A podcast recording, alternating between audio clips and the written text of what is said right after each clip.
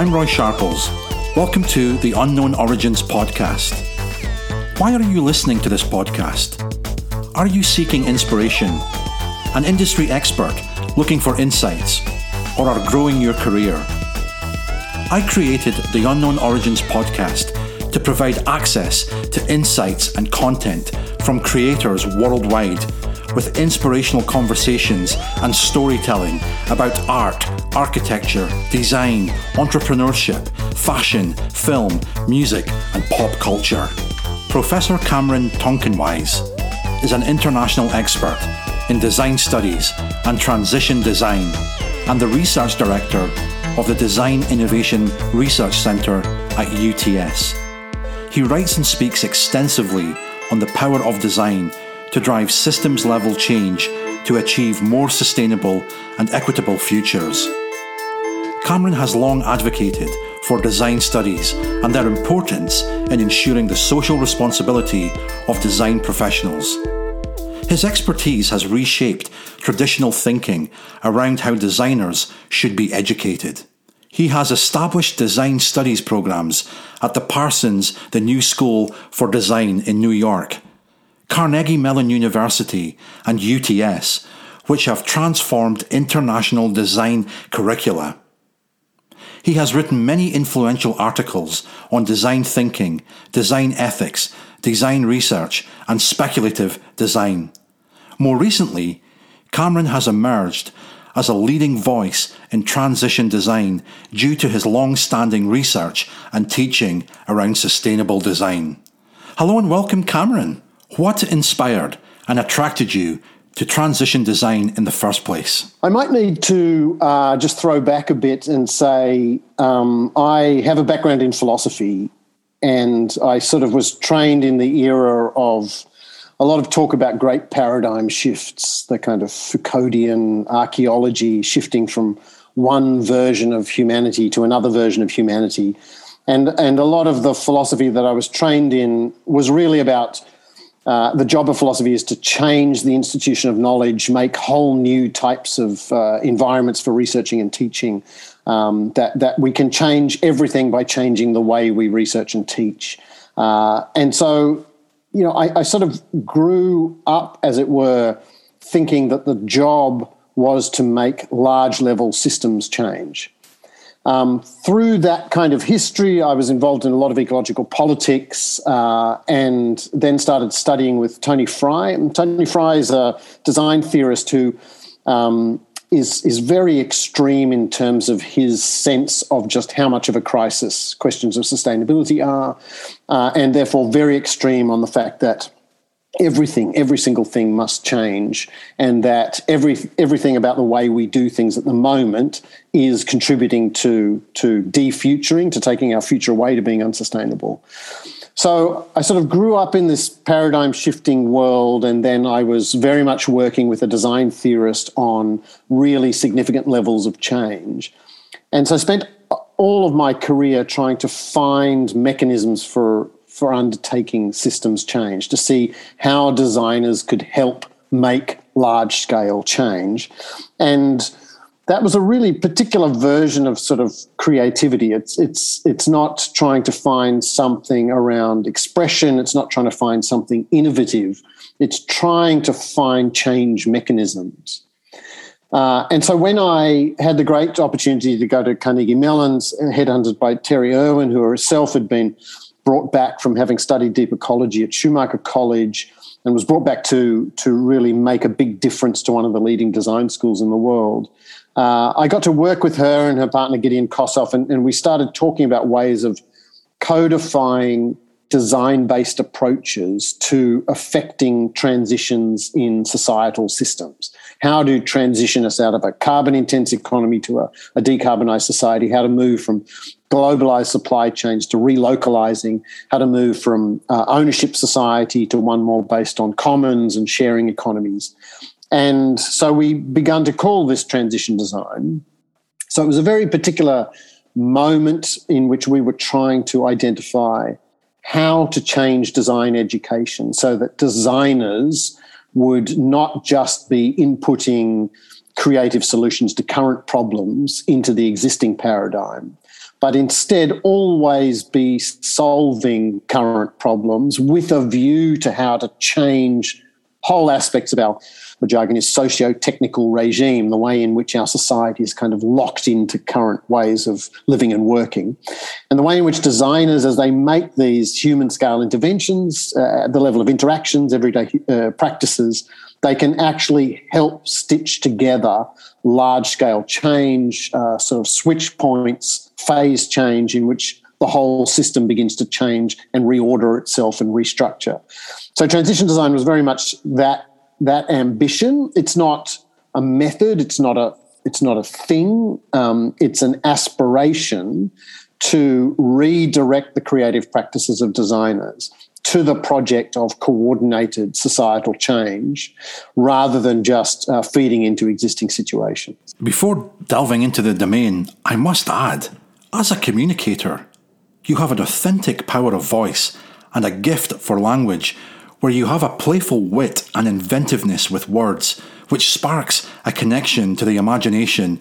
And that's a rare talent. That's very um, lovely to hear. As I say, I'm in this sort of weird, I'm, I'm, I'm, I think of myself as quite an unreflective person. So I don't spend a lot of time sort of thinking about what I'm doing and, and how I'm doing it, which is, which is sort of rude. And, and I have the privilege of being able to do that. You know, I'm just quite unreflectively cruising through life. But as I sort of tried to indicate just then, I have been pleasantly surprised by people coming and and saying saying something like you just said, like yeah, there, there is there is a, a, translation capacity.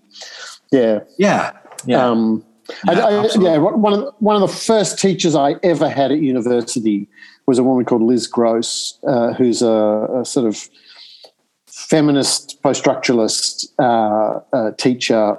Uh, she was at Sydney University at the time, now at Rutgers, extraordinarily famous now.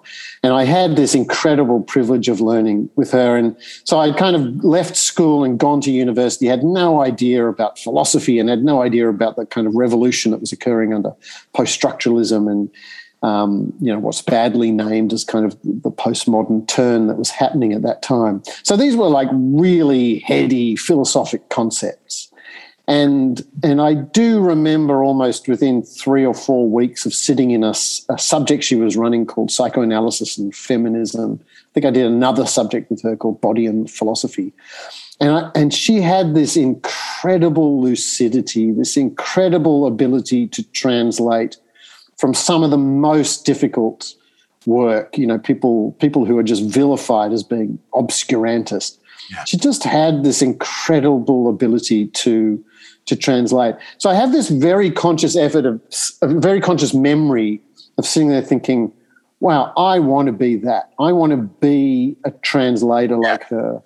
Um, but as I said, I was never reflective enough to sit in those classes and think, I wonder how she's doing it. I should learn how to do it. I just feel very lucky when people do respond and say, uh, you've, you've, managed to fulfill that ambition, even if you didn't, uh, in any concerted way, work out how to do it. so there you have it. You've just invented some words there, which takes me to the vintage classic zone of the satire, surreal, and black comedy humour of Monty Python, and, and also the British sitcom style um, of Rick Mayall and Ben Elton. But, Those uh, are words to my ears. That, that the, the references you're drawing on um, are are yes, much as they might be politically incorrect these days, are are, are what I was grown up thinking of. So so to be yeah, to, to, have it suggested that I have elements of those would yeah is is uh, quite flattering.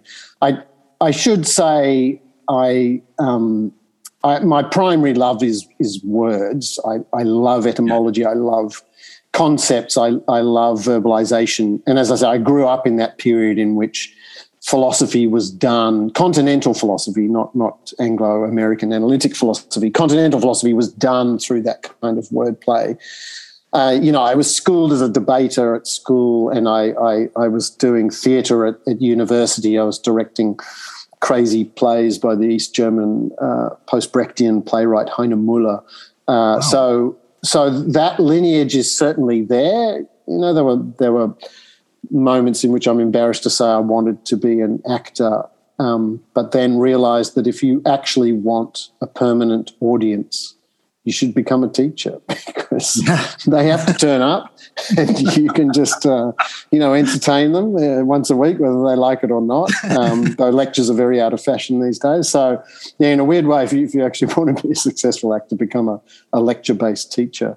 Um, yeah, so, so, so what you're saying certainly chimes with, with, with me. What is your creative process in terms of how do you make the invisible visible? By dreaming up ideas, developing them into concepts, and then bringing them to actualization. As someone who was trained in philosophy, th- that's a bit of a pretentious thing to say. Let's say um, half trained in a kind of half baked version of philosophy. I certainly couldn't call myself a philosopher. But as somebody who went through that undergraduate and, and postgraduate training, um, I think I approach things with a very strong conceptual lens and I don't mean think abstractly. I, I like to characterize this more as kind of mid level categories, which is uh, an idea that's come out of some design researchers and design theorists. I do tend to find that I think in a very mid category level way. And what I mean is that if I'm in a situation, if I'm talking to a research partner, a client on a particular problem that we're bringing social service design to, they will be very fixated on their current situation and uh, I'm, I'm always quite surprised at myself, at my ability, or surprised at the reaction of people to my ability to just lift them out of those current circumstances and begin to see the conceptual frame that they're currently in. And then I have a very, I mean, as, a, as somebody who's quite academic, uh, quite philosophically trained, I, I, have an absolute commitment to reading, reading widely, although again, reading is a strong term. I think these days it's mostly just scanning. Um, and so I, I, I, think a crucial part of a lot of what I'm hesitant to call creative, but what is possibly part of my creative process, is having a, a very broad base of experiences, precedents, knowledge, concepts to draw on. So in situations in which I'm kind of have this habit of mid-level categorizing what people are kind of doing and saying that sounds like it's this sort of thing that sounds like it could be thought of as this noticing their existing conceptual frames i then tend to have i'm sounding a little too self-assured about this um, and so I just need to clarify that I'm, I'm describing it as I go. Um, I tend to have a capacity to draw on a wide knowledge base to then offer them alternative conceptual frames.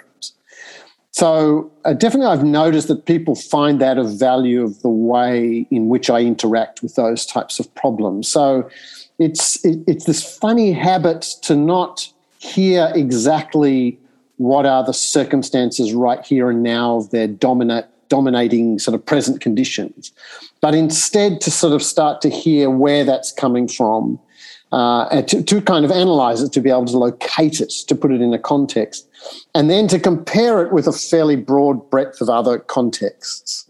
Um, and to that extent, I, I, suppose I've always thought that if I had to characterize creative process that I might use, uh, I think it's more. I remember Arthur Koestler kind of talking about concepts of bisociation, that creativity is putting two notions together rather than coming up authentically with a whole new third thing. So I think I'm I'm quite adept at that kind of conceptual blending and certainly find that that's my the way I proceed. And so the last piece I might say about my creative process is, I mean, I am I am a teacher. Uh, I think that's my core practice. My core design practice is is I think being able to discern where students at any level are coming from and to know uh, things that I'm trying to explain to them, and then to be able to blend those two environments, that kind of conceptual blending, that Koestler uh, idea of bisociation, sort of to, to blend them so that people can actually shift from where they currently are to coming to understand a new concept and operating the world uh, in a different way. Um, so, I, yeah, I do have a feeling that I have a very teacherly, researcherly, academic version of a creative process but it's it hasn't it's always odd to me how much people outside of academia but even sort of students appreciate being lifted not to philosophic levels of abstraction, but just to to be able to see working concepts. Um, Bertolt Brecht called it crude thinking, uh, which again would be quite nice to think I was doing crude thinking. I think it's a slightly pretentious title. And then I might say one last thing, which is, uh, you know, I, I I am known for being horribly critical about everything. Uh, it, it, it, came from working with Tony Fry for a long time and being very critical of, of everything sort of being oriented towards unsustainability. It came from working and teaching in design schools uh, where the way in which new ideas are developed is through crit. So I exist in a world which celebrates as productive criticism. I think most places outside design schools and design studios find criticism to be abhorrent and divisive and uh, really part of the partisanship which is ripping our societies apart. I think I think there is something creative that comes from uh, a type of criticality. Obviously, if you're just wholly critical and cynical, uh, you alienate everybody and you you fail to come up with anything constructive. But the whole purpose of design is, is constructive crit.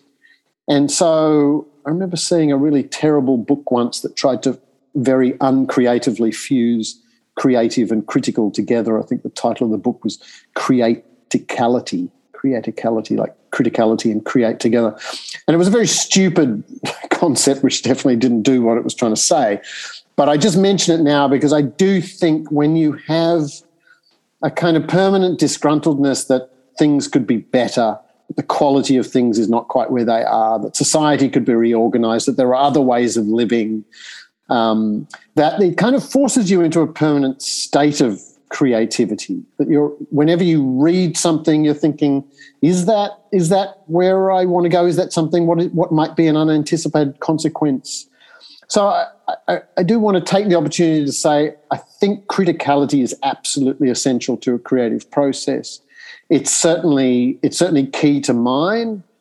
And again, when I first started teaching in design uh, and and being exposed to crit, uh, again, I don't want to blow my own trumpet too much, but it was always odd to me how much students uh, and, and, colleagues appreciated the way I critted, which you know on Twitter sounds horrible. I sound like a horrible person, but supposedly I have heard in studios, it's a very constructive way of helping people reframe where they're going. And so I think, yeah, a lot of my creative process is crit based, a lot of it is teaching oriented, and a lot of it uh, sort of is based on this sort of philosophic legacy, which is my, my pretentious past.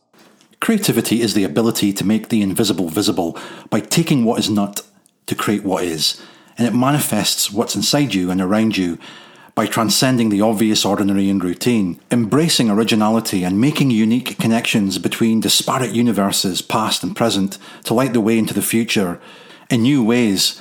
And like you clearly stated, rejecting the conventions and constantly analyze and question and challenge the status quo in the everyday life and provide an alternative, which means infusing your imagination, taste, style, and inherent messiness with, with inner desperation and persistence by swimming courageously against the tide in search of the authentic and new, while staving off false promises of easy gratification and immediate success in a world saturated with consumer led celebrity culture where everyone looks the same and everything is for sale. What are the key skills needed to survive and thrive as a transition designer? I think one of the first things we always try to emphasize about transition design is, is that it's vision led designing. So, design in the 20th century was vision led. These were kind of modernist utopias, very much coming out of a restricted set of people. They were quite individually dreamed up and they were imposed on people whether they liked them or not. So,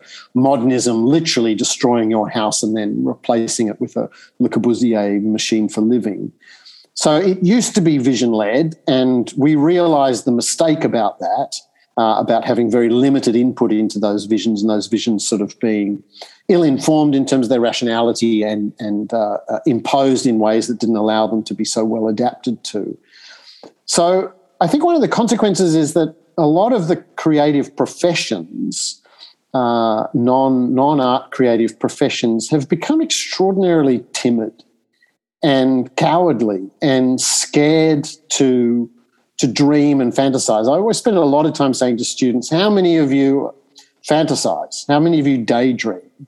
And and obviously don't mean that in any kind of lewd way. I mean literally in that old sense of doodling utopian landscapes or imagining different ways of living or, or building you know social fiction what john Thackara likes to call social fiction so that you pull away from the sort of techno side of science fiction so more more in the le guin style of just imagining you know what would it mean if if every household had had two couples in it, uh, which is a Le Guin scenario, for example, instead of just a single couple in a kind of heterosexist way. Um, and I'm always surprised that, that students, design students, don't do that anymore. The kind of vision, particularly male vision of boys who became car designers and they just used to spend their time doodling different kind of concept cars. I'm always surprised that designers don't don't tend to do that. Young designers don't tend to do that so much. And I think it's very fashionable to imagine dystopian futures. It's it's totally out of fashion to to go out in the public and say, I think we should live this way.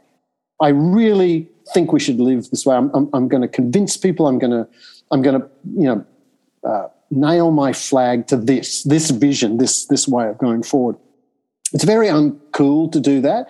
It's obviously very neoliberal to just imagine you can't predict and who knows, and this weird kind of sense that the future is going to be better than anything you could ever imagine, when in fact it keeps on turning out to be worse. Um, so, so that that version of visioning, I think, is a really important skill that we try to recultivate. Again, even just in the way I described it, then it, has not a good palette. We we have very cliched versions of what the pictures of the future look like. They they look like a kind of semi suburban agrarian utopia of people living at peace with animals. We have photo montages in architecture you know, or we have uh, line art uh, uh, illustrations from science fiction novels, or we have Black Mirror. I mean, we just both the content and the form of how we vision as a society, I feel is is bankrupt. Uh, there's a real deficit in in both form and content. So, one of the crucial skills to be a transition designer is is having a commitment and bravery to identifying uh, powerful futures that you, that you would like to share with others and convince them are valuable, uh, and having a wide palette of ways of representing them. Uh, along with that goes a really odd conundrum. There's an odd conundrum in being a transition designer in that you have to be forceful, you have to be aggressive, you have to be fighting against the status quo. You need to be saying, do not be satisfied with the the minor pleasures that the current system gives you. Do not tolerate the pains that you are told are necessary. Uh, uh, I want to I want to bring you on a journey that there is something else. And so you have to be quite forceful, as I said, sort of brave. And yet, on the other hand, once you have people with you, you have to be incredibly uh, I don't like the word humble, but you, you need to hold space for diversity you need to hold space for people getting hold of your vision and, and beginning to modify it and make it their own. Uh, so it's this weird combination of, of being uh, a lot more forceful than I think a lot of designers are. Some some design leaders have giant egos and are able to be very forceful. Uh, but a lot of designers, I think, who are more creative, uh, tend to spend their time sheltered. Uh, they they got into design to to sit at a desk drawing, or these days to sit at uh, multiple screens, uh, moving things around. Uh, and they like that environment, that sort of quiet version of creativity. And unfortunately, transition designers in particular uh, spend a lot of time talking to people and convincing people and arguing with people and trying to enlist people and enroll people. It's a political organizing activity. And the creativity is in that. The creativity is in the teaching and the translating and the bringing along. Um, and that's not that's not a, a, mindset, though I hate that word. Uh, that's not a disposition, an orientation of a, a, lot of people who get into design. Uh, and and so I think, yeah, that last thing is is there has to be a much more collective sense of action amongst transition designers. It's very crucial that transition designers not go with hero narratives, that they spend a lot of time understanding that they do this piece because somebody else is doing that piece. And they are both equally important and they will both fail if either doesn't uh, succeed. So, being a designer who is part of an alliance, a network, uh, who's committed to kind of certain values and, and uh, acting in that collect- collective fashion, again, things that almost no design school teaches, uh, things that aren't in the current sort of world view or, or, or way of being in the world of people who are attracted to design. So transition design tries to change design, but it's also trying to change designers, and to some extent, it's trying to open up design to other types of people who might use the material craft means of design to begin doing this type of this type of transition change, this type of collective action towards preferable futures. Excellent perspectives, Cameron. And you triggered some thoughts. We all exist in time, which is a progression from the, the past into the future, moving in one direction. And design is a vehicle for time and social change that interconnects society, entertainment, politics, fashion, and technology, which translates into popular culture. So, practices, beliefs, and rituals prevalent in society at any given point in time. And popular culture expresses society's shared experiences and is a function of what society consumes through entertainment, through the clothes we wear, through through through fashion, through politics, and and the technology that we we use and are exposed to. Take the 1970s for example. That was an era that was typically categorized as being as having a rapid pace of societal change, an egalitarian society with diversity and broad ranging styles and tastes. For example, the socio cultural movements like punk that had a distinct anti establishment and, and left wing political views, promoting individual freedom and do it yourself ethics, and stylized within bondage trousers, torn clothing, and Mo- Mohican hairdos. And then on the other side, you had the glam rock movement, which was a reaction to the, to the rock mainstream, manifested through stomping rhythms and androgynistic imagery and futuristic clothing and there was multiple other movements like like disco and and northern soul and many other socio-cultural activities kind of going on during that era. But perhaps the drug-induced hallucinogenics from the free-living bohemian hippie movement of the, the 60s transmitted itself into an, an evolved form that manifested its way through those or, or inspired those kind of movements and either directly or indirectly. Anyway, the, the point being was that these were unnerving times with a lot of societal unrest, which created these subcultures that emerged from these societies that was used almost as a vehicle to campaign against the, the establishment, the status quo. And so the artists, designers, and the creatives really seemed to take a stand against these oppressive forces and applied that through their artistic expression without fear of retaliation. Whereas today, especially in the Western world, perhaps things are too happy and too uniform, at least at the surface level. But hey, make no mistake, I'm not forgetting about the pressing, enormous issues that need addressed today. For example, climate change and the global environmental movement Extinction Rebellion, which was founded a few years ago to campaign against governments to address climate change and biodiversity loss and to mitigate the risk of ecological and social demise. But it seems the Western world in particular is more stabilized and conservative in that way, as opposed to what some generations had to deal with and the adversity that they encountered previously. The one thing I would add to to that that pic, that that that moment, which I think is totally rightly characterized, that there was a diversity of style, just even style. Yeah. Obviously, a diversity of ideas that um, that doesn't exist, and and so there there definitely does seem to have been a closing down of what is considered to be designerly, what is considered to be elegant. We've definitely hmm. um, moved into a much less diverse kind of aesthetic realm. But I think the other thing that I would characterize about that period in the 70s, in addition to, to various cultural experiments, which might have included uh, uh, you know, hallucinogenic substances, yeah. opening the mind to other possibilities, which is oddly coming back now, but more as a kind of palliative care strategy. Uh, we don't have good health care, so why don't you take some psilocybin and just like yeah. deal with your, your impending doom? Um, but I think um, I, that period was also the period of of globalization. It yes. was also the period of sort of uh, second, third waves of migration and new types of migration, not just from empire within empire. But so I think a lot of the diversity that we saw in certain countries, particularly North Atlantic countries, in that period, um, also came from an internationalization. Yeah. Uh, what's happened is that we now live post that internationalization, in which the styles of the products and ways of living of the global consumer class have removed that diversity and replaced it with a sameness so that I can live in the same way in, in Sydney, Nairobi, or, or Shenzhen. Yes. Um, you know, I, I, can go to the same shops and my houses look the same and I eat the same food and my clothes are the same. Whereas I think in the, it's always important to remember in the 70s, I mean, there, there were shocks of different types of people beginning to move down the streets as you move down the streets.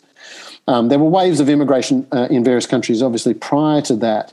But uh, it, it, was a. It's difficult to put yourself in the mindset, I think, of somebody living in the 1970s, having come from very homogenous societies in the 50s, even with their existing sort of uh, immigration waves, then encountering just completely different ways of living and being exposed to it. Uh, so it was. It was. It's always important to remember that the period of globalization was a period of exposure to difference. Yeah before capital got in there and just turned it all into the same looking product. Upon reflection, what are your lessons learned in terms of the pitfalls to avoid and the keys to success that you can share with aspiring transition design practitioners? One must not underestimate the forces that exist to hold the current situation in place. And those forces are sometimes evil, greedy capitalists uh, and rentiers and, and landlords. Uh, they're, they're, sometimes literally people, individuals you can identify who are making ill informed decisions that benefit themselves and not everybody.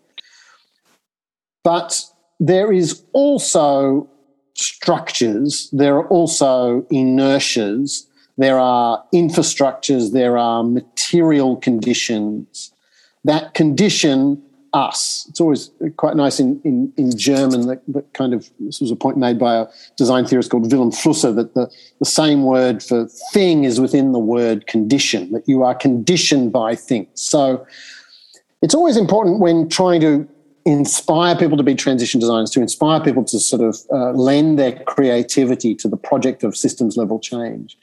So It's important to inspire them and and and as I said before, really like get them imagining strongly and diversely in ways that I feel have have disappeared a little. But but it's important also to give them a strong education in just how inertial the current system is, and for them to begin to see all the little things that hold hold the current in place. So those are often economic. Uh, you know, you go and, and, get an education so that you can make a change, and it costs a fortune, and you're indebted. So you take a job to pay off the debt, and then you suddenly find yourself addicted to to that salary and that way of life. You you sort of literally structure yourself into mortgages or, or rent in expensive cosmopolitan cities, and and follow the model of raising a family and, and then all of a sudden you're kind of stuck and, and the reason you invested in the education is never able to be actioned. So i think there are those economic things that you need to take into account. Um, but there's also this sense that you get addicted to the satisfiers that are given to you. And one of the primary ones I actually think is is work one of the things I, am trying to think about a little at the moment is the people who who work for a big consultancy that might be informing a fossil fuel company will do really creative work and will put together a report that allows that fossil fuel company to fudge how it's responding to something like climate change and maintain their profitability and and that person goes home and doesn't think, oh, I'm, I'm awful and sullied for having done something I don't believe. They think, I worked really hard. I was really productive. I, I, I did something incredible today. I, I saw through a really difficult political situation.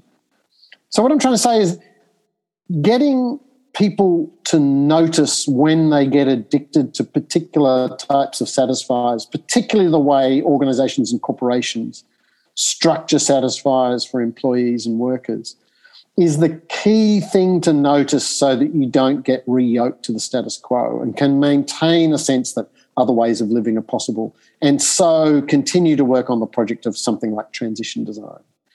So I think one of the pitfalls that that I'm always sort of trying to get people to just notice is that uh, it's I, I, don't want to characterize it as a laziness or or you know people just giving up a kind of hopeless cynicism.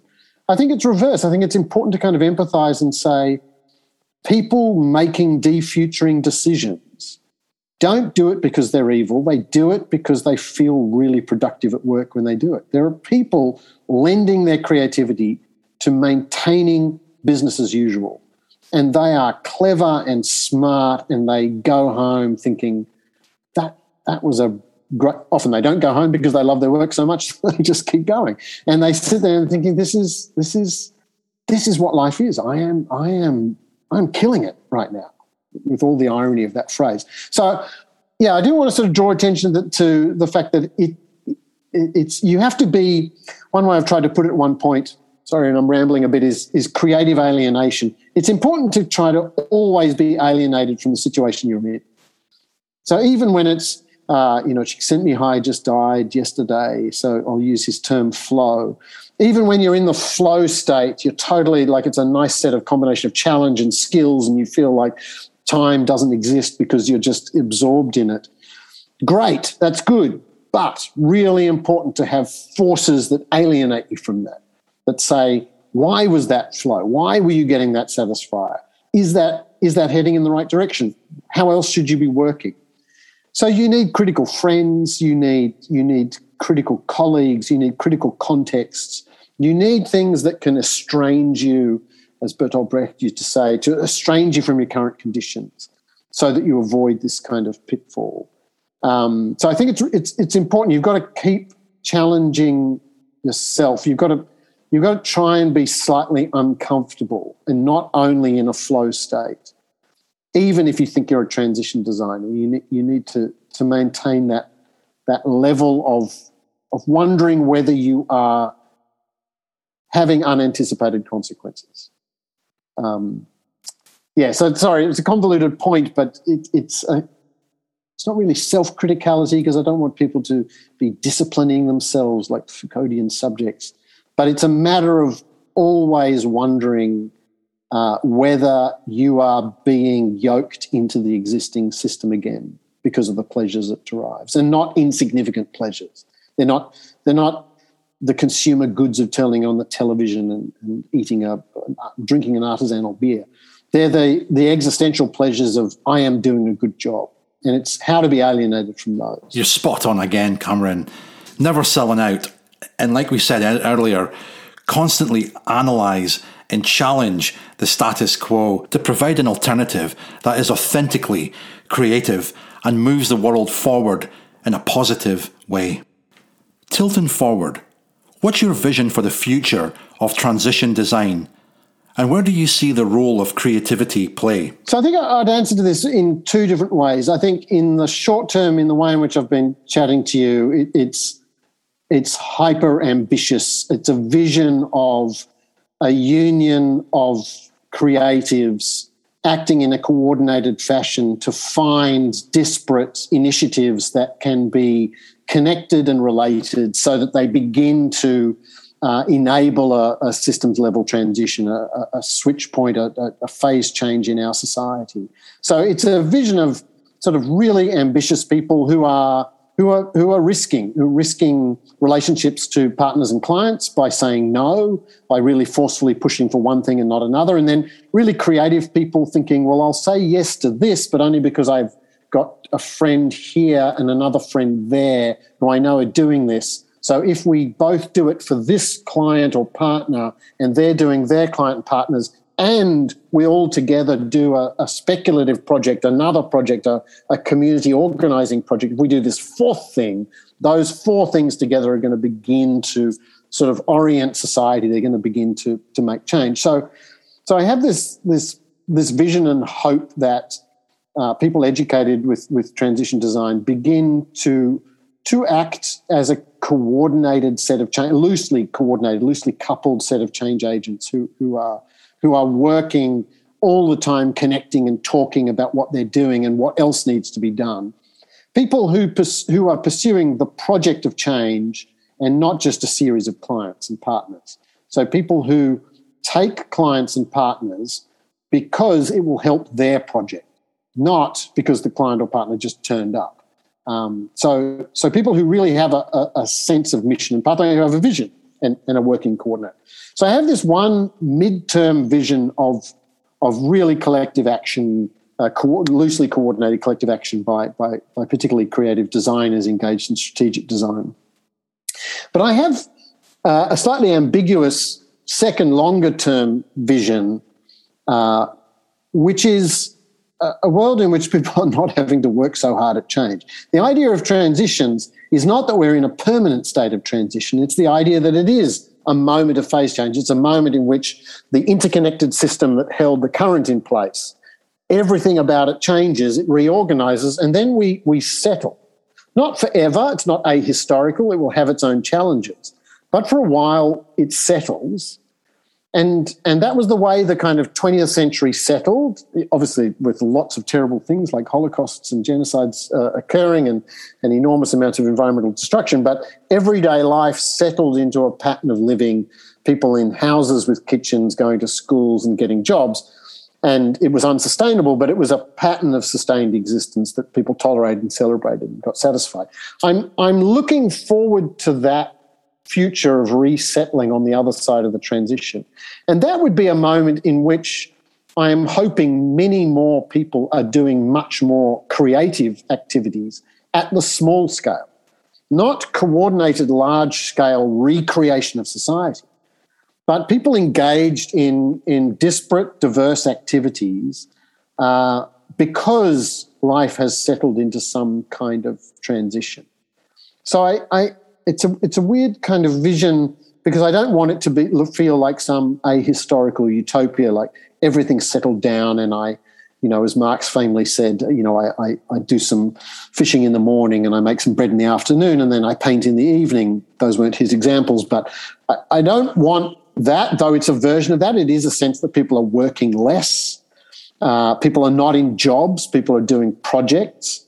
Uh, it's, uh, you know, I'm just I'm just in the middle of rereading uh, Ursula Le Guin's The Dispossessed. So it's exactly like the utopia she describes of people taking jobs for different periods in their life, uh, doing what's needed. Um, so I don't want it to be ahistorical. I want to have a sense that it's not perfect, but it, it is a moment in which people are settling. So to some extent, I would almost say, given your kind of interesting creativity, what I'm, what I'm hoping is that a period of coordinated, forceful creativity for change is what will get us to a society in which we can all be more quietly and interestingly in small collectives creative again in ways that we don't get to be now. So it's so hard to kind of have a side gig or a hobby or uh, some community organizing or doing some some cultivation of a new skill. So hard to do that now because we're such a 24 7 existence. So I want to get to a world in which sort of creativity with a small c, everyday creativity, creativity by everyone. I want, I have a vision that, that that's where transition design will get us. Transition design will affect a transition and then we'll be able to enjoy uh, the other side of it. Uh, It won't be perfect. There'll be lots of challenges still. It won't be equitable. We'll, we'll still be having to think about different things. It will still have a history. But uh, it, it definitely will give us more time to be more creative than we get to be now. Thank you, Cameron. That prospect is exciting. But just how soon is the future? One thing for sure is the future is unwritten and everything is possible. Do you want to learn more about how to create without frontiers by unleashing your creative power? Then consider getting Creativity Without Frontiers How to Make the Invisible Visible by Lighting the Way into the Future. It's available in print, digital, and audio on all relevant book platforms.